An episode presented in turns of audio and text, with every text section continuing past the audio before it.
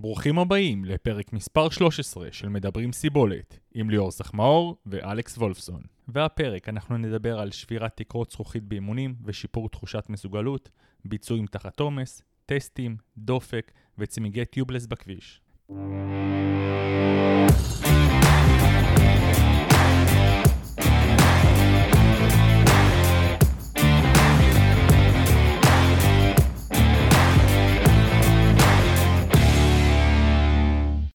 אהלן ליאור, מה המצב? בסדר, אלכס, מה קורה? שמע, אני בעצמי כבר לא יודע. אתה יודע, עד שסוף סוף חזרתי לשחות, סגרו לי את הבריכה, פתחו לי את הבריכה, סגרו לי את הבריכה. אני כבר לא יודע מה, לא יודע מה נסגר. כן, כן, גם פה, אה, אבל האמת שהבריכה עכשיו אצלנו פתוחה, חוץ מבסופי שבוע, אז אה, יום ראשון שחיתי, אז אה, אני מוכן לתחרות. כן, אני, אני, אני קצת פחות. כן, אבל אגב, האנקדוטה המעניינת על הדבר הזה, אתה יודע, אנחנו כל הזמן אה, מתלוננים על המצב בארץ, אבל שנינו יש אה, חבר מאוד טוב בארצות הברית, שמספר שהמצב שם אפילו יותר גרוע. הבריכות כבר סגורות תקופה ארוכה, המפעילים של הבריכות פשטו את הרגל, אז העיירות, כאילו העיריות ה... לקחו את הבריכות אה, תחת חסותם, ובעצם עכשיו בשביל להגיע לבריכה, אתה גם צריך בעצם להזמין תור. גם כשאתה מגיע לבריכה, מוקצב, מוקצב לך רק 45 דקות לשחות, ופר סשן uh, כזה אתה כל פעם צריך לשלם גם 40 דולר. כן, כן, שמעתי, כן, אתה יודע, לפעמים uh, אנחנו צריכים להבין שבמקום אחר המצב יותר גרוע בשביל uh, להעריך את המצב אצלנו. עוד פעם, אתה יודע, מי, שהוא רק שחיין, אז אני מאוד מבין את המצוקה שלו ואת ה... אבל מי שטריאטלט, אתה יודע, אני אומר, אז מקסימום תקופה לא נסחה. לא כזה אסון, אני חושב שדיברנו על זה בפודקאסט הקודם, יש גישה בכלל של מאמנים מסוימים שכל החורף לא שוחים.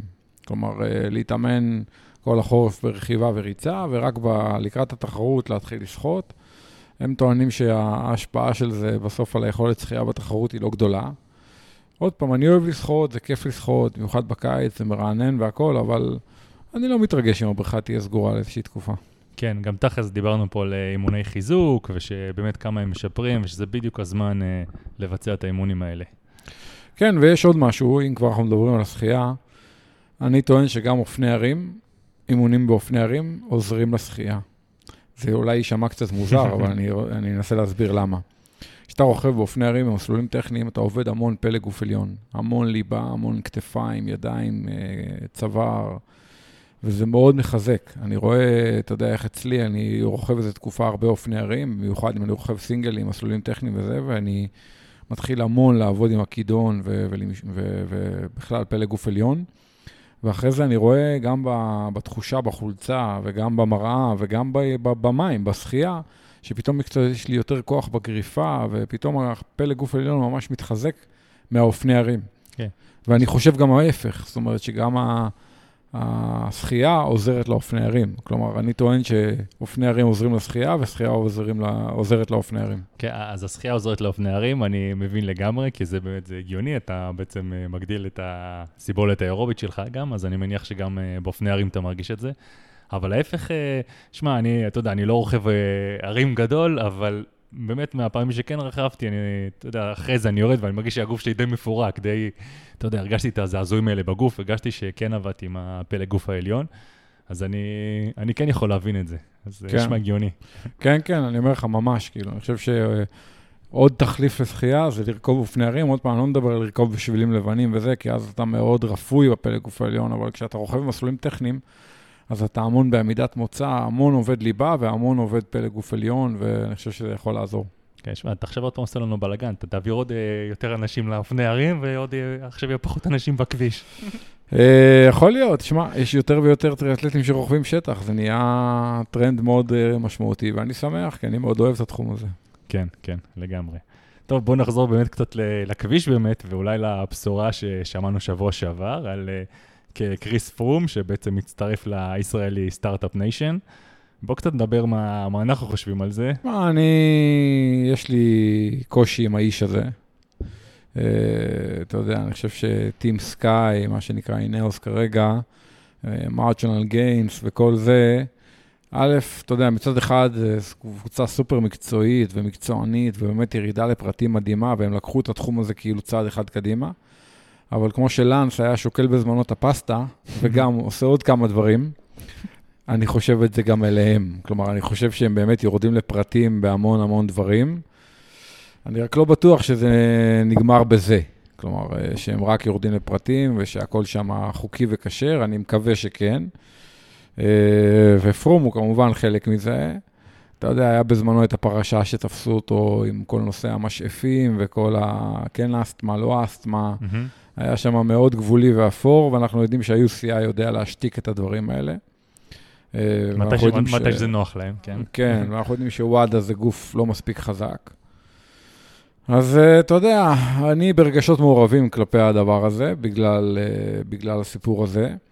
אה, מה זה יעשה לקבוצה? אתה יודע, זה יעשה כמובן הרבה תקשורת. אה, אני לא חושב שזה אמור להשפיע על הישראלים לרעה, כי בכל מקרה אני חושב שירצו מאוד שיהיה לפחות ישראלי אחד בכל תחרות גדולה, משמעותית וזה. אז אה, אתה יודע, זהו. אני דווקא כרגע אשים רגע בצד את מה שאמרת על, על סקאי, נאוס וכל הסיפור של האסתמה וכל הדברים האלה, האלה שאנחנו יודעים. דווקא נדבר דווקא כן על החבר'ה הישראלים, שזה אולי מה שכן אה, מפריע לי, ואני אולי פחות מסכים איתך פה. אני חושב שמצד אחד, כן, אה, זה, הם יזכו להרבה מאוד, הקבוצה תזכה להרבה מאוד חשיפה, זה ייקח את הקבוצה הרבה מאוד קדימה, אולי גם ספונסרים חדשים. למרות שעם אה, אדמס שם אני לא, לא רואה איך, אה, למה הוא באמת צריך אה, ספונסרים חדשים. מצד שני, אתה יודע, החבר'ה הישראלים שאני מניח שכבר נמצאים שם תקופה, ובסופו של דבר בוא נזכור גם מה הייתה המטרה של הקבוצה הזאת, שזה באמת פיתוח הענף בארץ. אה, והחבר'ה האלה שהצטרפו והקריבו את הכל, והתקופה ארוכה כבר הם מתאמנים שם, והם בעצם עושים את הכל למען הקבוצה כדי להשתפר. אני דווקא מרגיש אה, שהם, ה- אתה יודע, אולי לא אלה שבחוד, לא אלה שילכו עכשיו ויהיו, ישתתפו, לא הבן אדם היחיד הזה שישתתף בטור, כל השאר, כן, הם כן ייפגעו באיזשהו, באיזה, באיזושהי צורה, כי כן תהיה פחות חשיפה אליהם, פחות יחס אליהם. באיזשהו מקום גם, זה אולי נשמע כאילו, אתה יודע, הם שם בשביל, כאילו עדיין שהקבוצה איכשהו תישאר ישראלית, אז אתה כאילו חייב אותם שם, אבל האם באמת אה, הם יזכו לאיזה צ'אנס? אה, אני לא יודע, ואני חושב באמת ה... כל ההצטרפות הזאת של פרום היא רק מנמיכה את הסיכויים שלהם. תשמע, זה ספורט מקצועני. ספורט מקצועני, הוא, אין לו שום קשר למדינה ופטריוטיות, ואתה יודע, זה כמו מכבי תל אביב בכדורסל, או כל מיני דברים כאלה.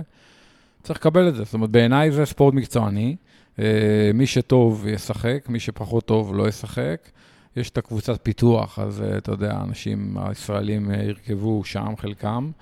ועוד פעם, אני חושב שאתה יודע, גולדשטיין וגיא ניב, גיא שגיא וכל מי שרוכב שם, החבר'ה הצעירים יותר, יצטרכו להוכיח את עצמם שהם שווים, אה, אתה יודע, הרכב במרוצים. ואני חושב ש...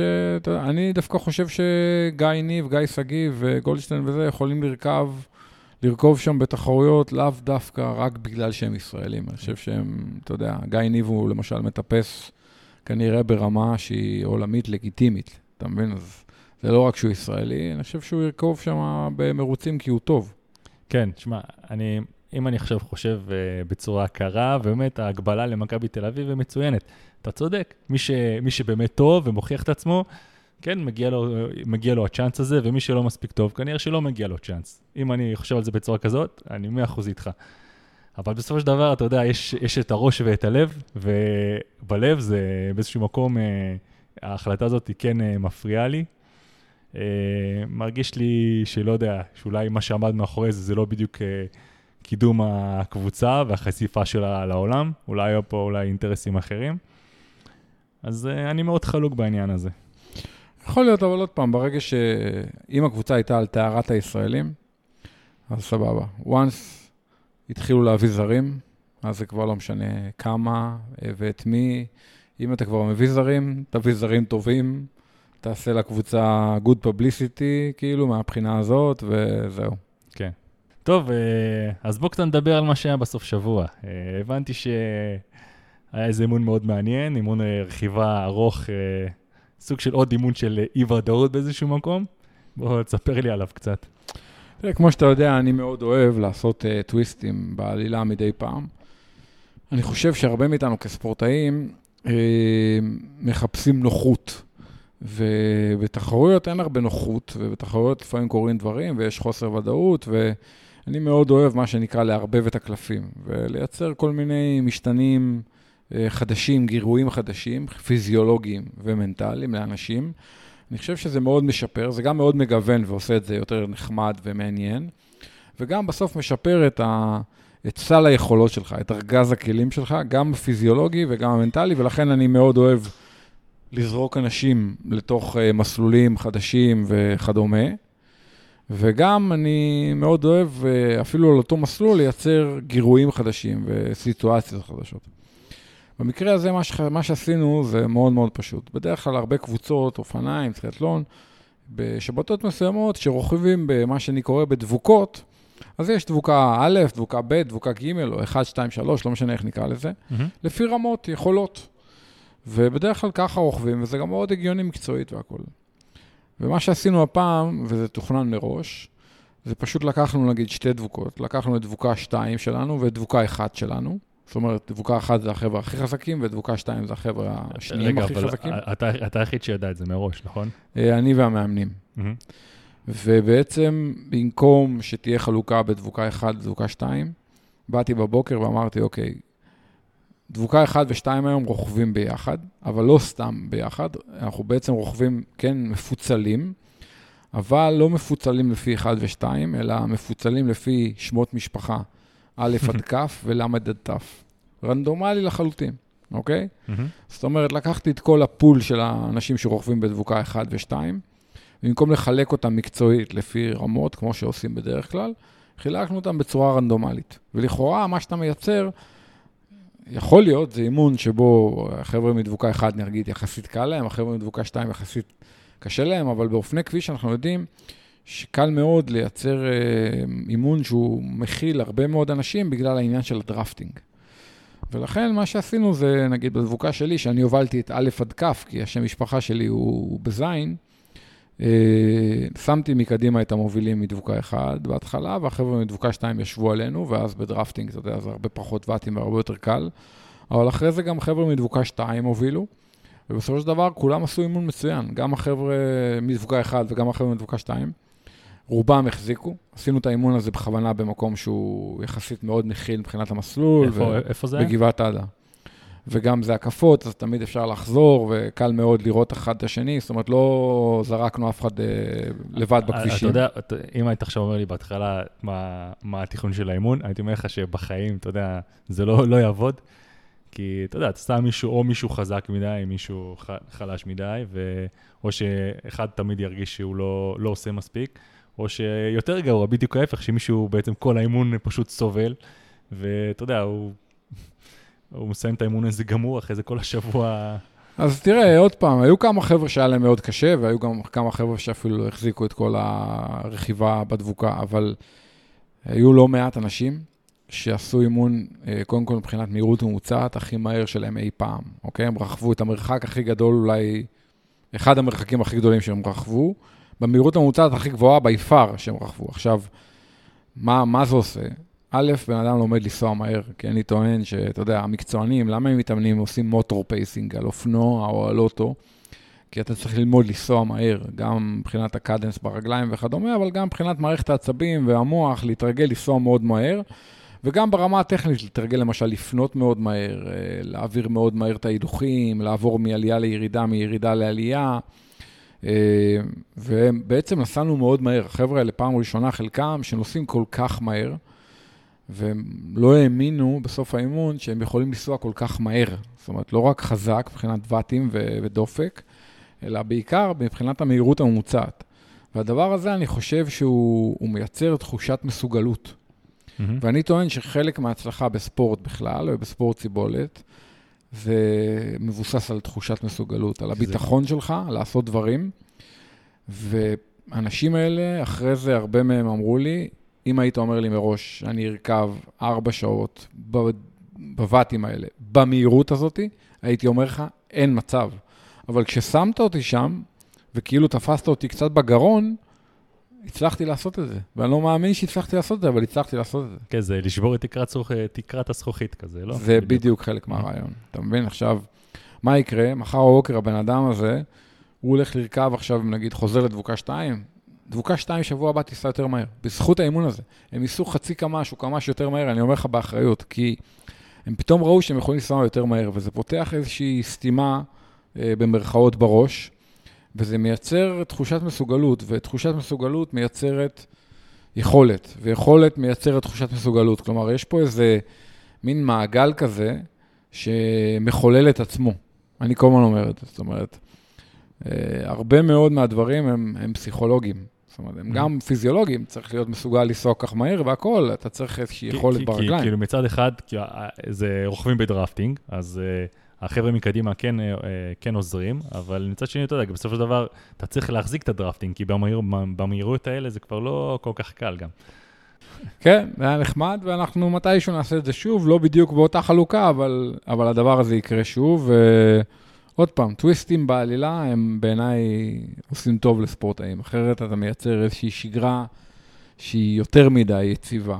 אגב, תגיד לי, הפעם אה, הם ידעו באיזה מהירות הם נוסעים בזמן שהם נסעו, או שהגר... כן, לא, לא, הם ידעו באיזה מהירות, וזה חלק מהעניין. ועוד פעם, אני אומר לך, זה היכולת לפנות כל כך מהר, היכולת להעביר הילוכים, פלטה, לא פלטה, זאת אומרת, אתה צריך מיומנות מאוד גבוהה, ואתה רואה שמשעה לשעה אנשים משתפרים גם במיומנות. למשל, לא לאבד את הגלגל שלפניך בפנייה. אחרת, מה שקורה, אתה צריך לעשות גישור. אחרי כל פנייה אתה צריך לגשר, ויש לך 200 מטר שאתה לוחץ המון ואטים ואתה שוחק את עצמך. אז אתה כן. מבין שעדיף לך לפנות יותר מהר. ואתה לומד למשל עד, עד איזה הטיה של האופניים, באיזו פנייה אתה יכול עדיין לפדל, ואז אתה משמר מהירות. כי הרבה אנשים, נגיד, חוששים לפדל, כי הם מפחדים שהפדל יפגע בכביש, ובצדק. אבל אז אתה לומד שוואלה, אני יכול לפדל, הפנייה הזאת לא כזאת אדוקה, ואני יכול לפדל כמעט את כל הפנייה, או אפילו את כל הפנייה, ואז אני יכול לשמר מהירות הרבה יותר טוב, אני לא מאבד את הגלגל, אני לא צריך לעשות לחיצה.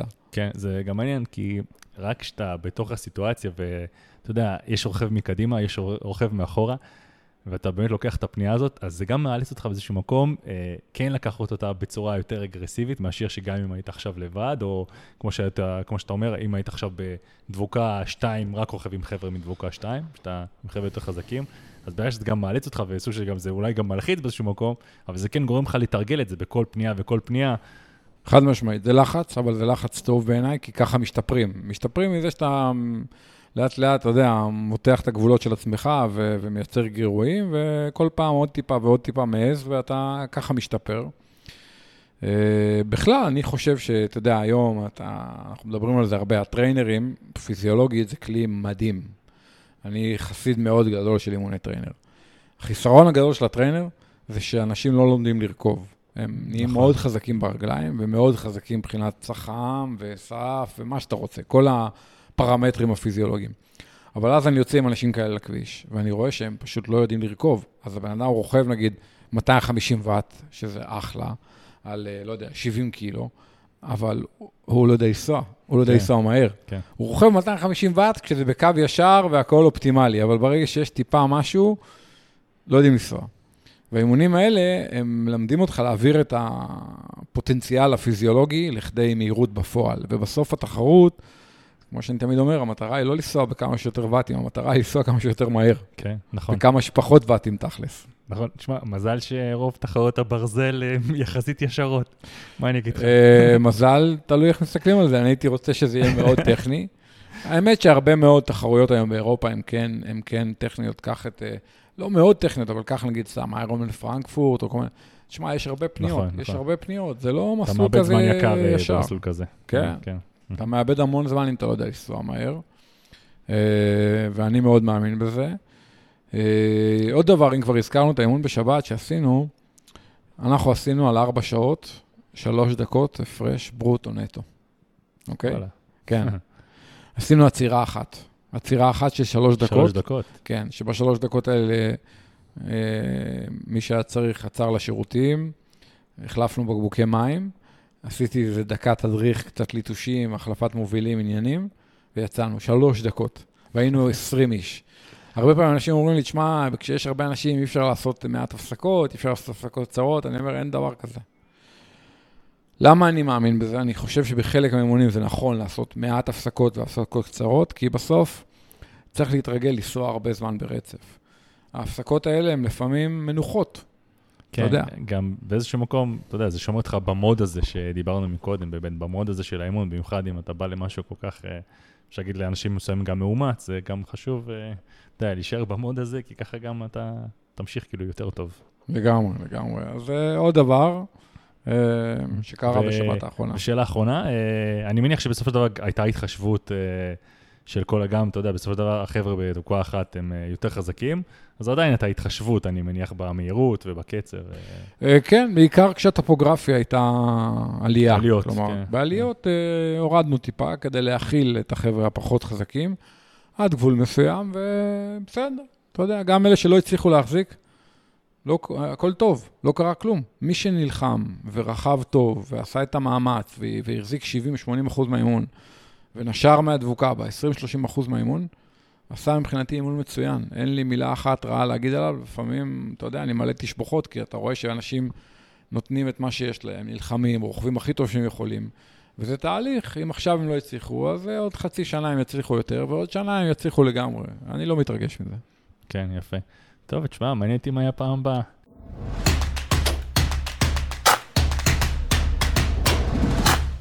רוצה שרגע נחזור עוד פעם להתמודדות עם החום, ותשמע, אתמול היה לי ערב קשה. יצאתי לאיזה ריצה, והיה כל כך חם, פשוט היה, היה משהו נוראי, נוראי. לא, אפילו חשבתי אולי אה, לחתוך באמצע.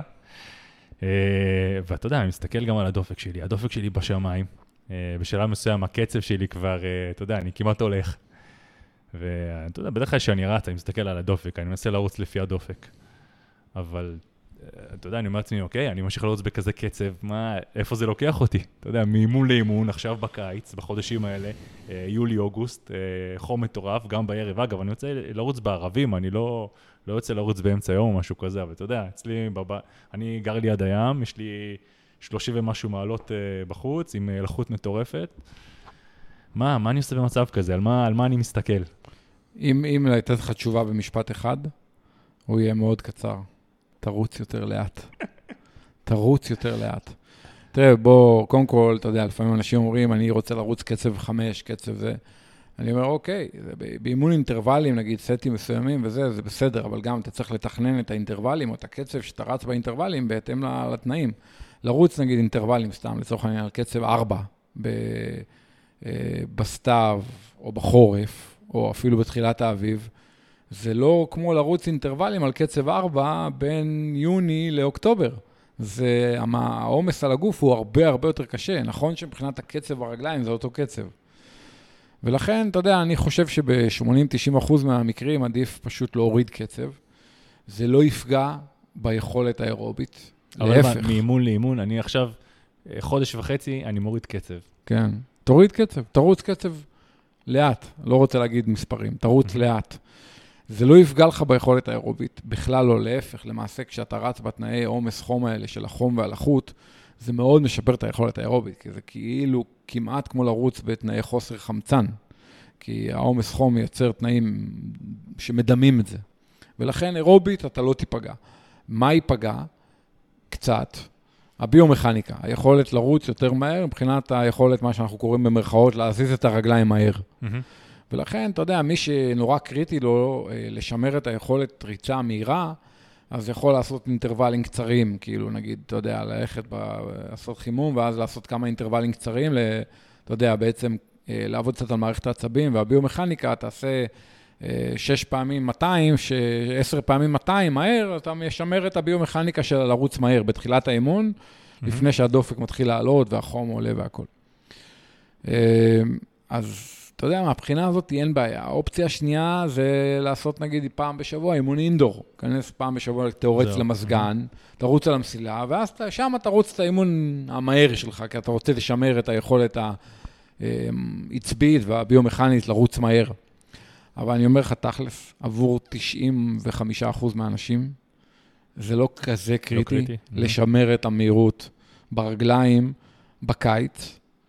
אה, עוד פעם, כי אין להם עכשיו איזו תחרות, אתה יודע, 10K שנורא חשובה להם, ואז הם נורא רוצים, בטח לא כשהם מתאמנים נגיד לאיש ברזל או למרתון, וזה המהירות ברגליים בקיץ. במיוחד גם לא בתקופה שלנו כרגע. בדיוק, אז זה לא כזה קריטי, כן. ולכן, תשמע, אני, אני רץ עכשיו, אני אומר לך, רצתי גם אה, אתמול, רצתי פה 15 קילומטר בנופית. רצתי לאט, אתה יודע, כן. איזה קצב שיוצא, אני מרוצה, לא מעניין אותי, אני רץ לפי תחושה ודופק. בסוף אבל אני אגיד לך, יוצא אני- קצב, זהו. אני מחוץ לבית שלי, הכל אה, מישורי. כן. כן, אין לי טיפת עלייה. לך פה יש לפחות עלייה, זה גם באיזשהו מקום אתה גם מאמץ שרירים קצת אחרים, אז גם יש פה איזה יתרון מסוים, אולי באמת גם להעביר את זה קצת אה, לעליות, אם כבר, כן, לרוץ בעליות. קודם כל, אתה יכול לרוץ בעליות, אתה יודע יש לך עלייה, יופי של עלייה ליד הבית, ויש לך גם כמה עליות בדרכי עפר, ואתה יודע, אתה יכול כן לרוץ במסלולים יותר אה, הרריים. אבל בוא נניח שאתה נשאר במישור, פשוט צריך לרוץ לאט, לא להתרגש מזה, כי כשבאוקטובר, נובמבר, כשיחזור המזג האוויר היותר נוח, אתה, לא יהיה לך בעיה לרוץ יותר מהר. לאט לאט אתה טיק טק תחזור לקצבים המהירים יותר. מהמם. אז אני בגדול אומר לאנשים, פשוט slow down, הכל טוב, לא יקרה כלום. אתה יודע? זה שוב פעם המאבק הזה עם עצמך, של... אה, שיוצא קצב כאילו מבאס, נקרא לזה במרכאות. שיוצא קצב ושעולה עולה לסטראבה. זה שטויות, לא מעניין אותי. כן, נכון. ההפך, אני אומר שכולם יראו שאני רץ לאט. מה אכפת לי? ההפך, אני אבוא, אל תדאג, בתחרות, אני, אם אני צריך, אני ארוץ מהר. כן. לא כל כך מהר, הגוף שוכח לרוץ מהר. אז, אז זה מבחינת הדופק, אני, אני, אני ש- לא רוצה, יש לי, רוצה לקחת את הדוגמה ההפוכה, כי יש אנשים שבדיוק אה, הפוכים אה, מזה, ויש אנשים שדווקא בקצב ריצה שלהם כן מצליחים להחזיק קצב גבוה, ודווקא הדופק לא עולה. אוקיי, אז זה, זה סיפור אחר. מה שקורה, אה, זה קורה בלי קשר לקיץ, אבל בקיץ אתה רואה את זה יותר. הגוף מתעייף. אם מי שמתאמן בעומס גבוה, ובקיץ גם קצת ישנים מעט, והתנאים לוקחים המון אנרגיה מהגוף, החום והלחות, ואז הגוף מתעייף. ונוצר איזשהו עומס ביולוגי על הגוף, ואז אנחנו רואים שבאופן כללי באימונים, הדופק יורד. ואנשים מייחסים את זה לשיפור ביכולת האירובית. זה נכון באופן חלקי. זאת אומרת, לפעמים אתה תראה מגמה של כמה חודשים, שבן אדם באופן כללי הדופק באימונים שלו יורד, זה אומר שהוא השתפר מבחינה אירובית. אבל לפעמים זה בעיקר אה, בגלל העומס. למשל, אני שבוע שעבר התאמנתי לא מעט, רכבתי הרבה, ונגיד בשבת, באימון שדיברנו עליו קודם, הדופק שלי היה מאוד נמוך. והוואטים היו לא כאלה נמוכים. כלומר, הקורלציה בין הדופק לוואטים הייתה קצת מעוותת. כי הגעתי לשבת די עייף, ביום שישי עשיתי אימון אופני הרים חזק ו- וארוך, ובשבת פשוט הדופק שלי כבר לא עלה. עכשיו, אנחנו רואים את זה מאוד יפה ב Epic, שזו תחרות של כמה ימים, ב Cape Epic שלא נדבר, שתחרות שמונה ימים, בימים האחרונים אני על דופק 100-300 ואט. אתה מבין, הדופק כבר לא עולה. וואו. אז זו תופעה שהיא היא קשורה, אבל היא שונה. בעצם מה שקורה, הרבה פעמים הדופק מנוחה עולה, והדופק המקסימלי, במרכאות, יורד. עכשיו, זה לא באמת המקסימלי האמיתי שלך, כי אם תעשה שבועיים מנוחה, אז אתה תוכל לה- להקפיץ דופק לערכים הרבה יותר גבוהים. אבל באימון מסוים, כשאתה רוכב או רץ, אתה רואה שהדופק לא עולה, ואתה נראה לך מוזר, מרגיש לך מוזר, הוואטים גבוהים או הקצב גבוה, והדופק פשוט לא עולה. אז זה בעיקר בדרך כלל אומר שאתה בעומס גבוה, לפעמים אולי בעומס גבוה מדי, מהמם. אבל לא צריך להתרגש מזה. כשאני מתאמן לאיש ברזל ואני מתאמן את ה-15-20 שעות בשבוע, שאני במאני טיים, אני הרבה פעמים רואה שהדופק פשוט לא עולה. השאלה אם עכשיו אני ממשיך לרוץ בקצב הזה, שכביכול, אתה יודע, הוא יותר גבוה, כי הדופק שלי נמוך, אני מאפשר לעצמי להגביר את הקצב. אז כאילו צריך להיות מאוד זהיר פה חד משמעית, ולכן תמיד אני אומר, הדבר הכי חשוב זה תחושה. בסוף בתחושה, בוא ניקח נגיד 1 עד 5, אתה יודע אם אתה ב-1, 2, 3, 4 או 5, בתחושה, בכמה אתה לוחץ על ה... כמה הרגל לוחצת על הגז. נכון. גם בריצה וגם באופניים, אני יודע להגיד לך, אני לא צריך עכשיו שום שעון, כדי להגיד לך כמה אני לוחץ על הגז. ולכן התחושה היא, היא מאוד חשובה, והדבר הבא זה, אתה יודע, באופניים יש מד ואטים, בריצה עכשיו יש את ה Stryd, שזה גם סוג של מד ואטים, שיכול להיות שזה לאט לאט אנחנו נגלה שזה מדד מצוין, גם לרוץ בקיץ, נגיד, להגיד, אוקיי, אני לא עובר 250 ואט, ואתה יודע, ואז זה עוד אה, איזושהי דרך אה, להתאמן. כן.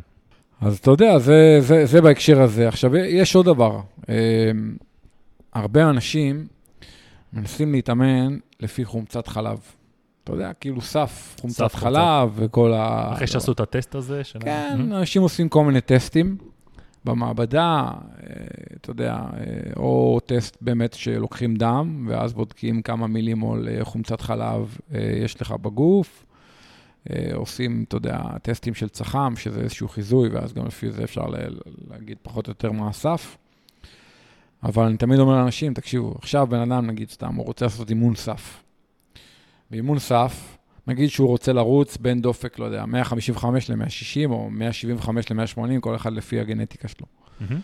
עכשיו הוא מתחיל לרוץ בקיץ, טיק טק הוא מגיע לדופק הזה. יכול להיות שהקצב מאוד איטי. נכון. האם הוא עושה אימון סף, מבחינת כמות אה, חומצת חלב בדם? בכלל לא בטוח. העלייה בדופק במקרה הזה, לא בטוח שיש לה קורלציה לכמות החומצת חלב בדם. הדופק עולה בגלל שטמפרטורת הליבה של הגוף עולה. ואתה מיובש וקצת מכת חום וכדומה. ולכן אם אתה חושב שאתה עושה אימון על, לא יודע, 4 או 5 או 6 או 10 מילימול חומצת חלב, זה בכלל לא בטוח שזה נכון. Mm-hmm. ולכן אני אומר, גם בהקשר הזה, אני אישית לא חסיד גדול של האימונים האלה של לנסות לפגוע בדופק מסוים לחומצת חלב וזה. אני, כי אני חושב שלמשל התנאים, הטמפרטורה וכדומה, מאוד משפיעים, ואז כן, לא בטוח לי... שיש קורלציה לחומצת חלב. לעשות אימון כזה, בתקופה כזאת, נראה לי זה לא, לא נכון, אה, ולא, אתה יודע, לא, לא אומר הרבה לפחות. אה. לגמרי. אז זה רק עוד אה, אנקדוטה קטנה שקשורה בדופק וכדומה.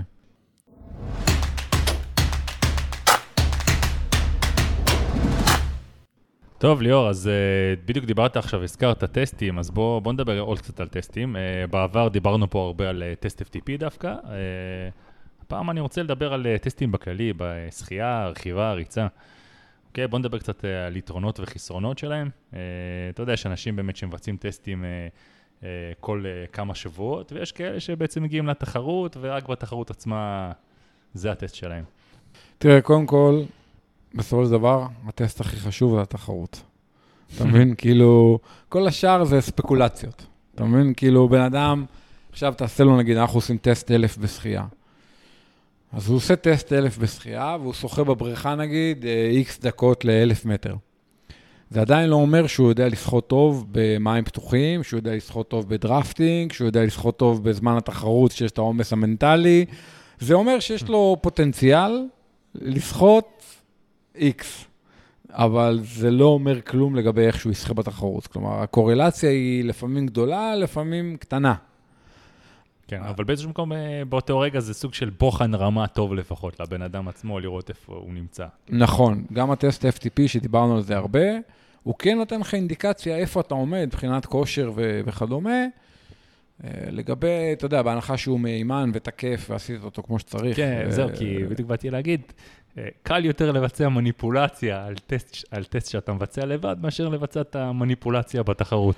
כן, תראה, גם בשחייה, בן אדם עושה נגיד טסט בבריכה. נגיד, אתה עושה טסט 400 או טסט 1,000, או לא משנה איזשהו טסט 100. עכשיו, למשל, היית לבד במסלול, אז המספר הוא מסוים. היו איתך נכון, עוד כמה אנשים במסלול, זה משפיע.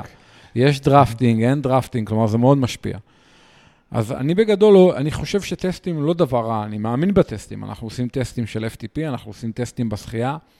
בריצה קצת פחות, כי אני חושב שבריצה הטסט הוא תמיד נורא, דבר נורא בעייתי, כי אתה עושה אותו, איך אתה עושה אותו באיצטדיון, ומה התנאים, ואם כבר הייתי מעדיף שבן אדם יעשה טסט על מסילה, בתנאים מבוקרים, ותמיד על אותה מסילה.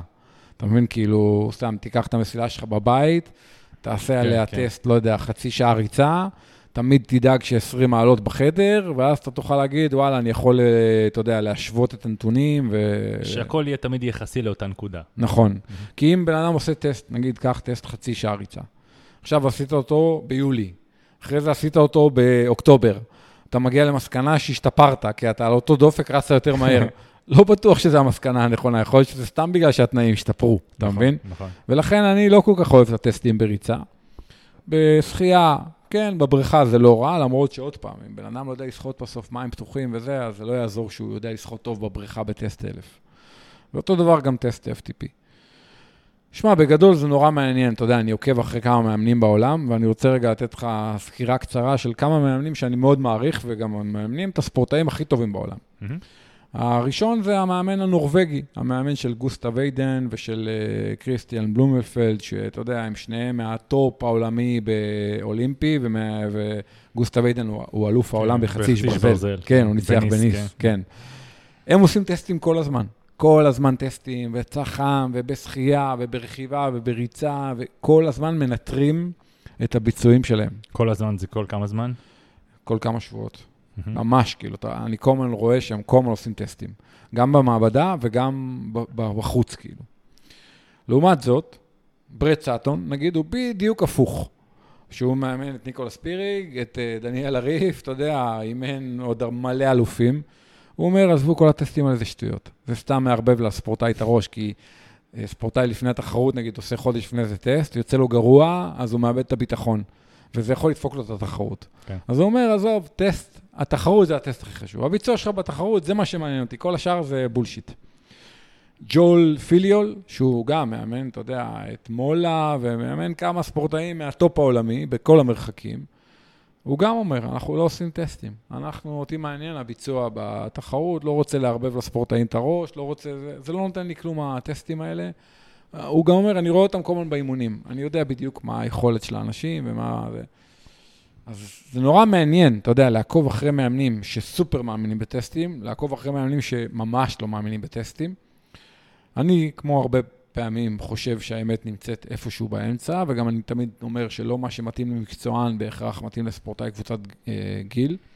כי למשל, אתה יודע, שמישהו מתאמן בסקואד כזה שקיים, אה, נגיד, סתם באוסטרליה, או בבולדר, או בג'ירונה, והמאמן רואה אותו כל יום, אז גם המאמן כל, כל הזמן יודע בדיוק מה הנתונים ומה המספרים, והספורטאי מתאמן 30 שעות בשבוע, ו...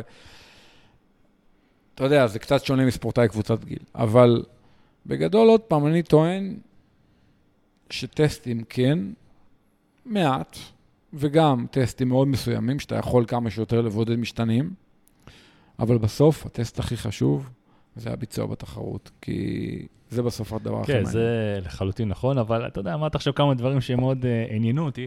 בקטע של, uh, אתה יודע, מעניין אותי באמת לצלול uh, לכל מאמן כזה, ודווקא לראות, להסתכל על האנשים שהוא מאמן, ולראות אם הוא מתאים את הטסטים האלה דווקא לפי המתאמנים שלו.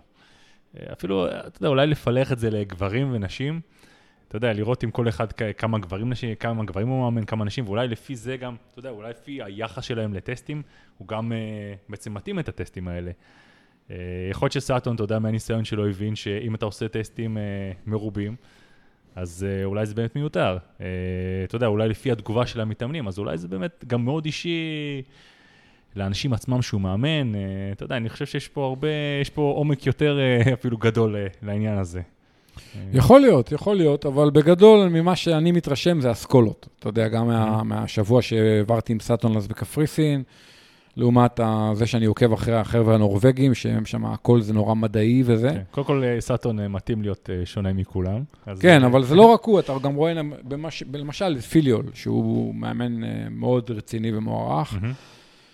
אה, ואני, אתה יודע, עוד פעם, חושב שהאמת נמצאת איפשהו באמצע. אני כן מאמין שטסטים עוזרים, אתה יודע, זה גם אחלה אימון, טסט FTP זה אימון מעולה, טסט 1000 בבריכה זה אימון מצוין, אבל מצד שני גם אסור לייחס לטסטים האלה יותר מדי חשיבות, כי לפעמים באמת זה גורם לאנשים לאבד את הביטחון. בן אדם עושה טסט, יוצא לו גרוע כי הוא קם באותו יום עקום או משהו כזה. אה, אני עשיתי בטסט ה-FTP האחרון שלי, לא הרגשתי טוב ביום-יומיים שלפני. מהמם. אבל אתה יודע, קבענו עיתוי ועשיתי את הטסט, ויצא לי גרוע. עכשיו, אני מצד אחד, אתה יודע, אומר, בסדר, אוקיי, לא צריך להתרגש מזה, אתה מבין? כאילו, אני לא... מה זה גרוע? לא יצא לי מזעזע, אבל יצא לי פחות טוב ממה שחשבתי שאני שווה. אני לא מתרגש מזה, אתה יודע, אני... אני חייב להגיד לך שזו תגובה מעניינת, כי אתה הגבת ככה, אבל אה, יצא לי לדבר עם הרבה אנשים שקמו בבוקר, עשו את הטסט, אה, ראו את המספר ואמרו, לא, לא, לא, לא, לא, זה, נמוך, לא, לא הרגשתי טוב היום, אה, היה לי יום גרוע, טוב, אני עושה את הטסט עוד פעם מחר. כן. אני אעשה מחר, מחר יהיה יותר טוב. כן, בשביל שיצא להם מספר גבוה. כן, כן. אני אומר, עזוב, זה, זה כמו תחרות לא טובה. בסדר, היה לי טסט לא טוב, אבל זה לא אומר שאני כן. לא טוב. כן, גם בוא? נזכור שגם טסט כזה בדרך כלל מוציא ממך הרבה מאוד, ואתה יודע, כנראה להמשך השבוע, אתה יודע, זה גם יגמור אותך, זה גומר לך את השבוע, זה פחות מומלץ, לדעתי.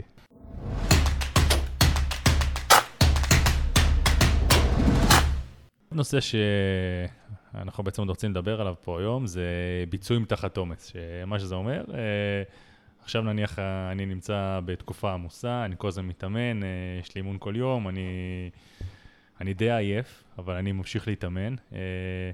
אתה יודע, ואתה יודע, אני עושה את זה שבוע אחרי שבוע אחרי שבוע.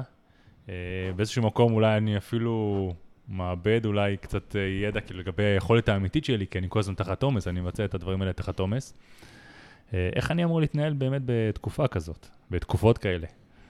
קודם כל, לקחת את הכל בערבון מוגבל. כלומר, אם בן אדם מתאמן אה, הרבה שעות והרבה עומס, הרבה TSS בשבוע וכדומה, אז צריך לקחת בחשבון שיהיו הרבה אימונים שהוא יגיע אליהם יחסית עייף, ושהביצוע במהלך האימון לא יהיה מדהים. מצד שני, אני יכול להגיד לך, דיברנו קודם על דופק ודיברנו קודם על טסטים. הדבר שאני הכי מסתכל עליו זה ביצועים תחת עומס.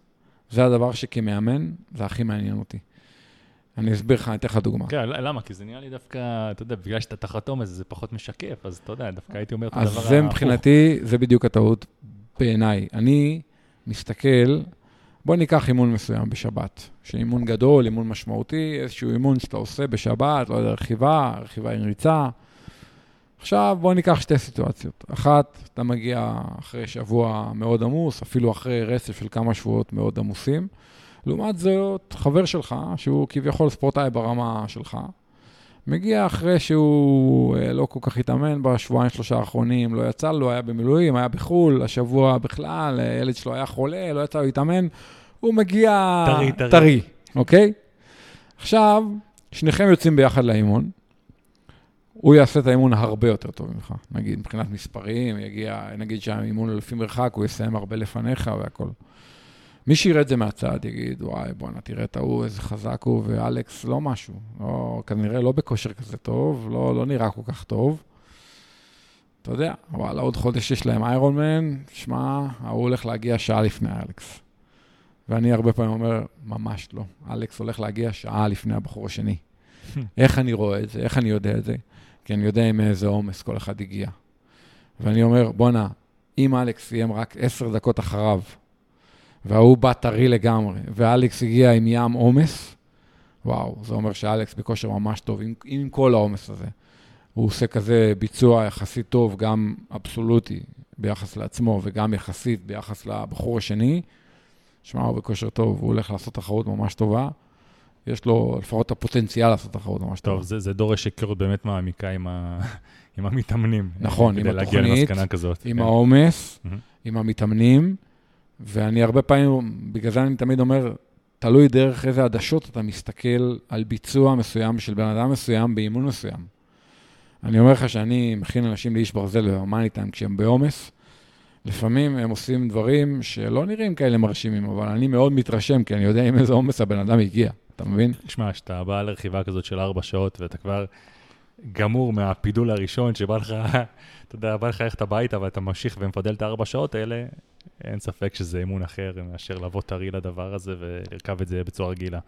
בדיוק. ולכן, יש, יש מושג באנגלית, זה נקרא Performance Under Fatigue. בעצם ביצועים תחת עומס, תחת uh, עייפות, תחת עומס, תחת תשישות. אני חושב שבתחרויות ארוכות, סיבולת ארוכות, זה אינדיקציה מעולה ל- ליכולת ולרמה. ובעיניי, נגיד, באופניים זה פי עשר יותר חשוב מ-FTP.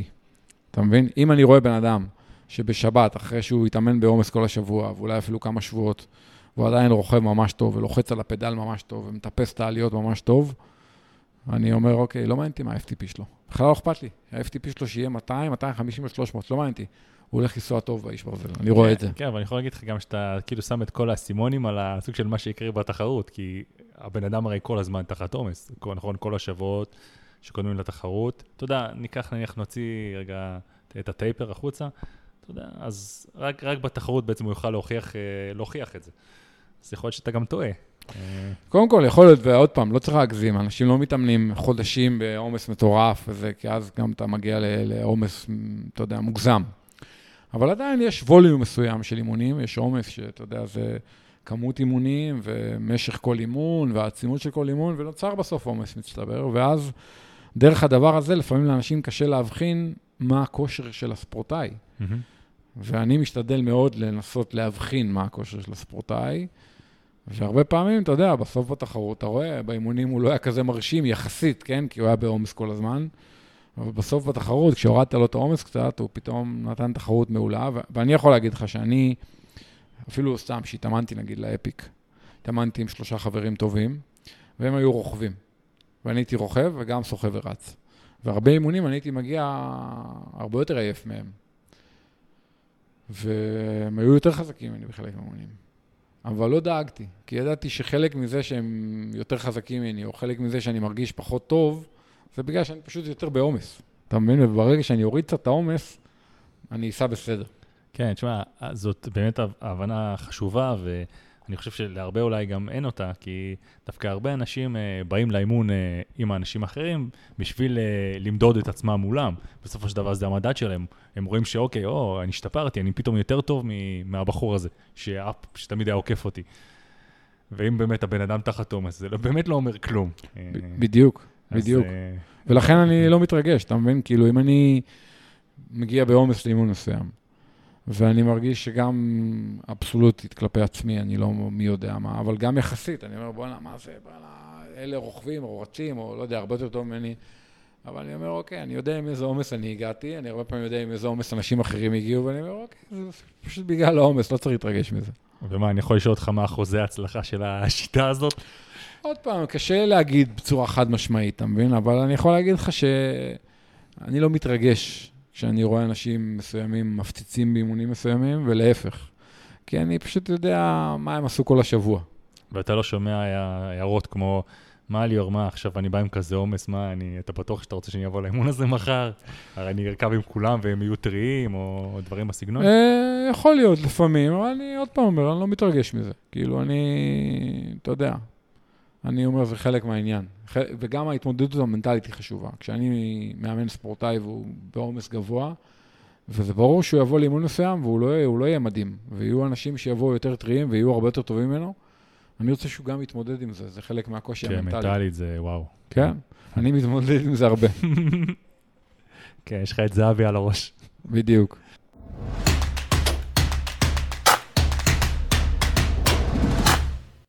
אתה יודע, תמיד היה את המאבק הזה, מה עדיף, clincher או tubular. אז אני חושב שמזמן כבר הבנו שה tubular, גם לארץ, הוא הרבה פחות מתאים. אה, אפשר להגיד שהוא גם אה, די מת, אתה גם רואה, אם אתה מסתכל אה, אפילו במכירות של היד 2 בקבוצות, אתה רואה שאף אחד כבר, כאילו בקושי מצליחים למכור אותם. אני חושב שאז המאבק של הדור הבא, אפשר להגיד, זה בעצם clincher מול tubeless. כן, ואתה נמצא כבר עם tubeless תקופה ארוכה, ויש לי עוד גם כמה חברים שנמצאים עם ה tubeless. סך הכל הם מאוד מרוצים, למרות שגם יש שם את החסרונות. אז תספר קצת על החוויה שלך עד עכשיו. תראה, קודם כל, אה, באמת tubular בעבר היה, היו צמיגים מאוד קלים, מאוד מהירים, ניפחנו אותם ללחץ אוויר מאוד גבוה, והיתרון שלהם, נגיד, רוכבי Pro Tour היו רוכבים איתם, כי על tubular אתה יכול לרכב עם פאנצ'ר אה, לפחות כמה מאות מטרים, אפילו כמה קילומטרים, בגלל שאתה לא רוכב על החישוק עדיין. כן, אתה זוכר את כל הפיטסטופים וכל הדברים האלה שהיינו דוחפים שם, כדי ש... אתה יודע, לסתום את הפאנצ'ר וזה. כן, כן, אבל אתה עדיין תראה רוכבי Pro Tour רוכבים tubular לפעמים. אבל זה די הולך ונעלם. כלומר, אה, כי הקלינצ'רים בעשר שנים האחרונות מאוד השתפרו, גם הצמיגים וגם הפנימיות לטקס. אה, מאוד השתפרו, ואז בעצם נוצר מצב שה clincher עם פנימית לטקס היה יותר קל, יותר מהיר מ tubular אה, בהרבה מקרים. כן, אני חושב שגם ההתנגדות גלגול של ה tubular היא יותר נמוכה, המשקל של ה clincher אה, בעצם בסופו של דבר מביא אותו לאותו... כן, כן, כן. תשמע, הם מאוד שיפרו את הצמיגי clincher ואת הפנימיות לטקס. ואז הגיעו למסקנה שעדיף לעבור ל clincher עם לטקס, וגם אנחנו עברנו. אני ב-2013 עברתי ל clincher, ומאז אני עם clincher. עד אז הייתי כמה שנים טובות עם טובולר, כל התקופה של הזיפים וכדומה. לגבי הטיובלס, אני, יש לי באופני נגש אה, צמיגי טיובלס כבר, אה, אני חושב, חצי שנה. חלק מהזמן לא יצא לי לרכב בחוץ בגלל הקורונה. Mm-hmm. מה היתרונות ומה החסרונות בצמיגי טיובלס? בואו נתחיל דווקא מהחסרונות, כי על היתרונות אפשר לדבר אחרי זה הרבה. החסרון, החיסרון הראשון הוא שקשה להרכיב את הצמיג. כלומר, אם בן אדם עכשיו יקנה צמיג tubeless, הצמיג עצמו, הדופן שלו יותר עבה. כדי שצמיג, כדי שתוכל לנסוע עם צמיגי tubeless, אתה צריך חישוק שמתאים ל tubeless, לא לכולם יש חישוק אה, שנועד ל tubeless, מה שנקרא tubeless ready. tubeless ready. כן. ואז זה אומר שבדרך כלל גם השפה של הצמיג היא מאוד עבה, וגם השפה של החישוק היא מאוד גבוהה, כדי שלא יברח אוויר בין הצמיג לחישוק. אז קודם כל, מאוד קשה להרכיב את הצמיגים האלה על החישוק.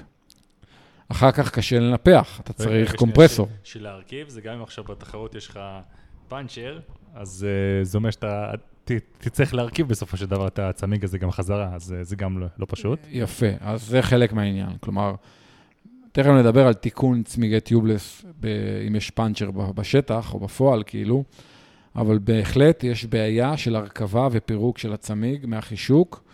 זה קצת תלוי בסוג הצמיג, קצת תלוי בסוג החישוק, אבל בגדול, בוא נגיד שאתה צריך יד מאוד חזקה, ואתה צריך כפות מאוד טובות כדי להעלות את הצמיג לחישוק, וגם קצת כדי להוריד את הצמיג מהחישוק. והרבה כוח רצון. הרבה כוח, כן. אז זה הדבר הראשון, החיסרון הראשון. החיסרון השני זה של החומר, הצמיג עצמו הוא קצת יותר כבד, וגם החומר, תכף נדבר על זה, אבל החומר ששמים במקום אה, בעצם כאילו, שאם יש פאנצ'ר אז החומר אמור לעזור, לחומר יש משקל. בסופו של דבר, הצמיג פלוס החומר, הם בערך שווה ערך לצמיג קלינצ'ר רגיל עם פנימית, הם כנראה קצת יותר כבדים, אוקיי? Mm-hmm. זה, זה תלוי באיזה צמיג אתה משתמש וגם תלוי כמה חומר אתה שם. ככל שאתה שם יותר חומר, ככה יש פחות סיכוי שיהיו לך פאנצ'רים. אבל אתה מעלה את ההתנגדות לגלגול ואתה מעלה את המשקל. נהוג לשים בסביבות 50-60 מיליליטר של חומר בכל uh, גלגל, בכל צמיג. זה מה שנגיד חלק מהיצרנים ממליצים. ראיתי מבחנים מסוימים ששמים 30, אבל אז באמת יש לך יותר סיכוי כן, לפאנצ'ר. כן, זה ממש קצת נשמע. כן, אני, אני אצלי שמתי 60. אמ, אז אתה יודע, זה בעצם החסרונות, כלומר, הנושא של המשקל, והנושא של הפירוק והרכבת צמיג. הזכרת גם את הקומפרסור, שאתה צריך קומפרסור... אה, בשביל להרכיב פעם ראשונה, אתה בדרך כלל צריך קומפרסור, למרות שגם עם בלון CO2 אתה יכול. אתה צריך פשוט להעלות את הצמיג במכה. אז אפשר כנראה עם בלון CO2. שגם, לזה, אגב, יש משאבות ייעודיות, זה, לא, זה כבר לא משאבה רגילה. נכון, לבונטריגר למשל יש משאבה שאתה בעצם מנפח את המשאבה, ואז פורק את כל האוויר מהמשאבה לצינורית, לצמיג, כן. אה, משתמשים בזה כמובן גם לאופני ערים. באופני ערים זה עוד יותר קשה לעלות צמיג טיובלס אה, אה, בבית. אז זה, אלה החסרונות העיקריים. מה היתרונות של הצמיגי tubeless? קודם כל, בעיקרון, אמורים להיות פחות פאנצ'רים. כלומר, בעיקרון ב tubeless, מה שקורה, בגלל שאין פנימית, אז זה כמו באוטו. אנחנו, אנשים לא יודעים, אבל באוטו אנחנו נוסעים tubeless כבר הרבה הרבה שנים. מה קורה כשנכנס מסמר? הרבה פעמים נכנס מסמר ואין פאנצ'ר. בעצם לא יורד לך אוויר, או שהוא יורד אוויר מאוד מאוד מאוד לאט. איך זה קורה? המסמר סותם את החור, אין, הוא לא מנקב את הפנימית כי אין פנימית, אה, ו, וזה מה שקורה גם באופניים. רק באופניים, גם באופני ערים וגם באופני כביש, שמים גם עוד חומר, שאם למשל המסמר נגיד יצא החוצה, אז החומר הזה אמור לסתום את החור בצמיג, ואז בעצם לצורך העניין אתה לא יודע שבכלל נכנס לך מסמר ויצא, אתה נוסע רגיל. מקסימום אולי תראה טיפה קצת חומר משפריץ בהתחלה, אבל לא משהו מעבר לזה. זהו, החומר בעצם סותם לך את זה. נכון, החומר סותם לך את זה, אתה צריך להמשיך לנסוע כדי שהגלגל יתגלגל. והחומר ברוב המקרים סותם את הפאנצ'ר. ואם מסתכלים במבחנים של חומר, של טיובלס, או במבחנים של צמיגי טיובלס, הם מראים את זה בסרטוני וידאו, איך הם מפנצ'רים את הגלגל, מכניסים איזשהו מסמר או סיכה, ו... והכל בסדר, החומר סותם את החור, ואפשר להמשיך לנסוע. אז הדבר הראשון, היתרון הראשון, שיש פחות פאנצ'רים. היתרון השני, שאפשר לנסוע בלחץ אוויר יותר נמוך. וזה גם יותר נוח, ולצורך העניין, יש הטוענים שזה גם יותר מהיר. כלומר, אתה, באופן כללי יש מגמה של הורדת לחץ אוויר בגלגלים של כן. אופניים כן. בשנים ש- האחרונות. ש- שנמוך אה, זה 75 PSI. 80, 80. כן, אני, אני רוכב מ-80. אוקיי? Mhm. עכשיו, ב- בטיובלס, בכביש. אה, אז זה יותר נוח, יותר נעים, יותר אחיזה. יותר אחיזה בכביש, בפניות. Mhm. ו- ויש הטוענים שזה גם יותר מהיר. זה- אז- זה מעניין, זה דווקא, הייתי כן? רוצה לבדוק את זה. כן, אז אלה היתרונות, אתה יודע, עוברים לאט לאט לצמיגים יותר רחבים. בזמנו, בטיובולר היינו רוכבים 21, אחר כך עברנו בקלינצ'ר ל-23, אחר כך עברנו בקלינצ'ר ל-25. היום כולם עוברים ל-28 ו-32. אני נכון. עדיין עם 25, כי עדיין קשה לי עם זה פסיכולוגית, אבל אתה יודע, יכול להיות שבאופניים הבאים, עם הגלגלים הבאים, אני כן. כבר ארכב 28. כן, שמע, המבחנים במעבדות שהם עושים, אה, אתה יודע, מראים תוצאות טובות, אז אה, כן, אפשר להבין את זה, אבל שוב פעם, זה במעבדה. אה, כן, בתנאי- כן. בתנאים אופטימליים תמיד, אז זה גם קצת- תמיד אני מסתכל על זה בעין כזאת, אתה יודע, לא לגמרי. בטוח כמה זה משתקף החוצה. לגמרי, לגמרי. אז אני היום רוכב עם clincher, ובתור spare, כן, יש לי כמובן בלון CO2 וכל מה שצריך, ויש לי פנימית, כי בסופו של דבר, במקרה הכי גרוע, בכביש, אתה, גם בשטח אנחנו עושים את זה, גם בשטח אני רוכב עם פנימית spare, ואם אין לך, אם החומר לא סתם, בשטח יש לנו סוג של תולעים או נחשים שקוראים לזה, ואתה דוחף בצמיג. בכביש זה יותר מורכב, כי הצמיג הוא מאוד עדין. אז האופציה, אם בכל אופן יש לך פאנצ'ר והחומר לא סתם, זה פשוט להכניס פנימית אה, כמו... פנימית רגילה? כן, רגיל. רק כשאמרנו שקשה לפרק את, ה... את הצמיג Mhm. מהחישוק, אז לא כזה, לא כל כך פשוט יהיה להכניס את הפנימית פנימה. אתה צריך גם לפרק את הוונטיל, כי בטיובלס הוונטיל מוברג על החישוק. אז או. אתה צריך גם לפרק את הוונטיל. זה לא כזה סיפור, אבל זה פרוצדורה. אבל עוד פעם, בינתיים עוד לא היה לי פאנצ'ר, ואני שומע מהרבה אנשים שרוכבים טיובלס ואין להם פאנצ'רים. כן, שמע, החיסרון, אם אני אסכם את זה, את החסרונות, זה התעסקות. זה ההתעסקות מסביב לדבר הזה. אה, אבל סך הכל, שמע, נשמע שהיתרונות הרבה יותר גדולים מהחסרונות של הדבר הזה.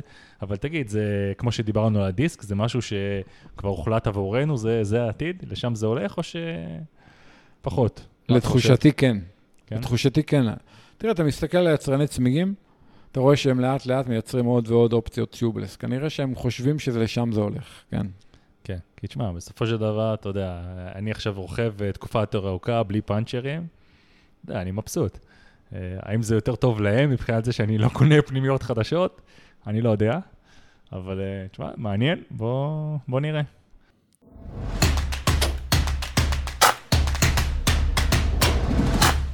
אם נהניתם מהפודקאסט, אנחנו נשמח אם תחלקו אותו עם חברים שלכם, פשוט תשלחו להם את הקישור לאתר שלנו, endurancetalks.com, או תפנו אותם לכל פלטפורמת פודקאסטים קיימת, iTunes, Spotify וכולי. אם יש לכם שאלות, אתם מוזמנים לשלוח לנו אותם, אנחנו נעשה את מיטב המאמצים לענות עליהם כאן בפודקאסט. מה שלא נצליח לענות כאן, אנחנו מבטיחים לענות בפרטי. וזהו, עד הפעם הבאה.